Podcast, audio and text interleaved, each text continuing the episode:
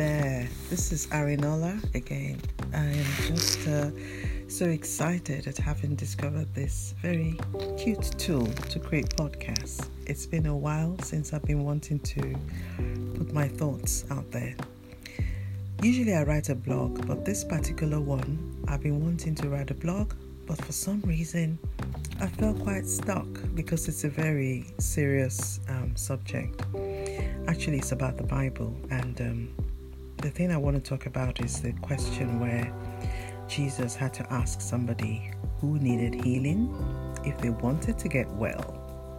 Now, this person had been bedridden for over 38 years, and I think that um, they were missing out on one time in the whole year where they could get their healing. And Jesus walked up to them and asked them if they wanted to get well.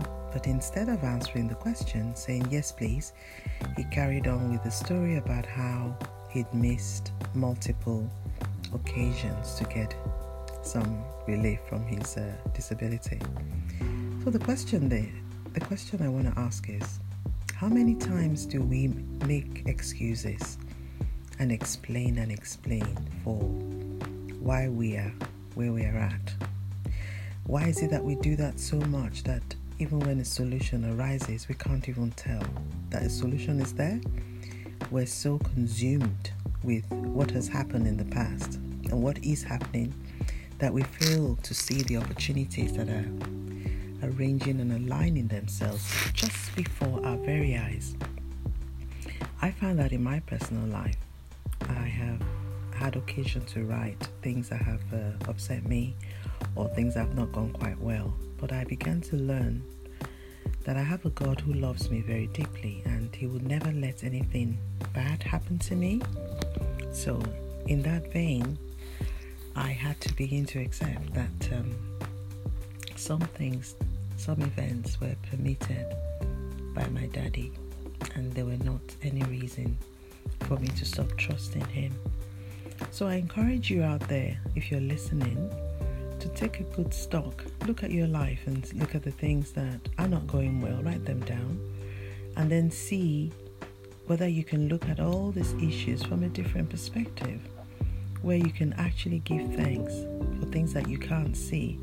For example, if um, you were turned down for an opportunity for a job, have a look at it and think, maybe there is something better out there for me. Or maybe this is an opportunity for me to get upskilled. Or maybe um, I have to just reapply, you know, and come back, come back fighting again. Think about the things that look like disappointments. Spend some time meditating on them, and um, ask God to reveal to you His own perspective on things, because He's never in a hurry. He actually tells us in His Word that um, there's a time for everything. That's in the book of Ecclesiastes. So no matter how much we try to hurry Him, we try to force or push His hand or shout at Him like I do occasionally, um, He's God and He's sovereign and will do things in His own timing. And that has been so tough for me to get.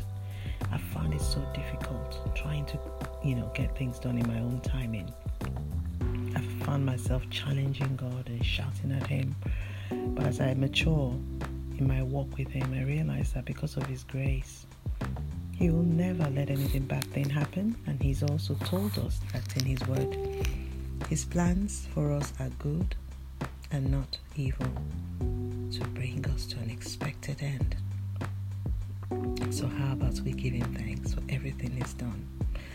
And uh, this is Arinola Araba, and um, this is a new exciting journey for me doing podcasts. And I hope that I'll be able to do many more for your listening.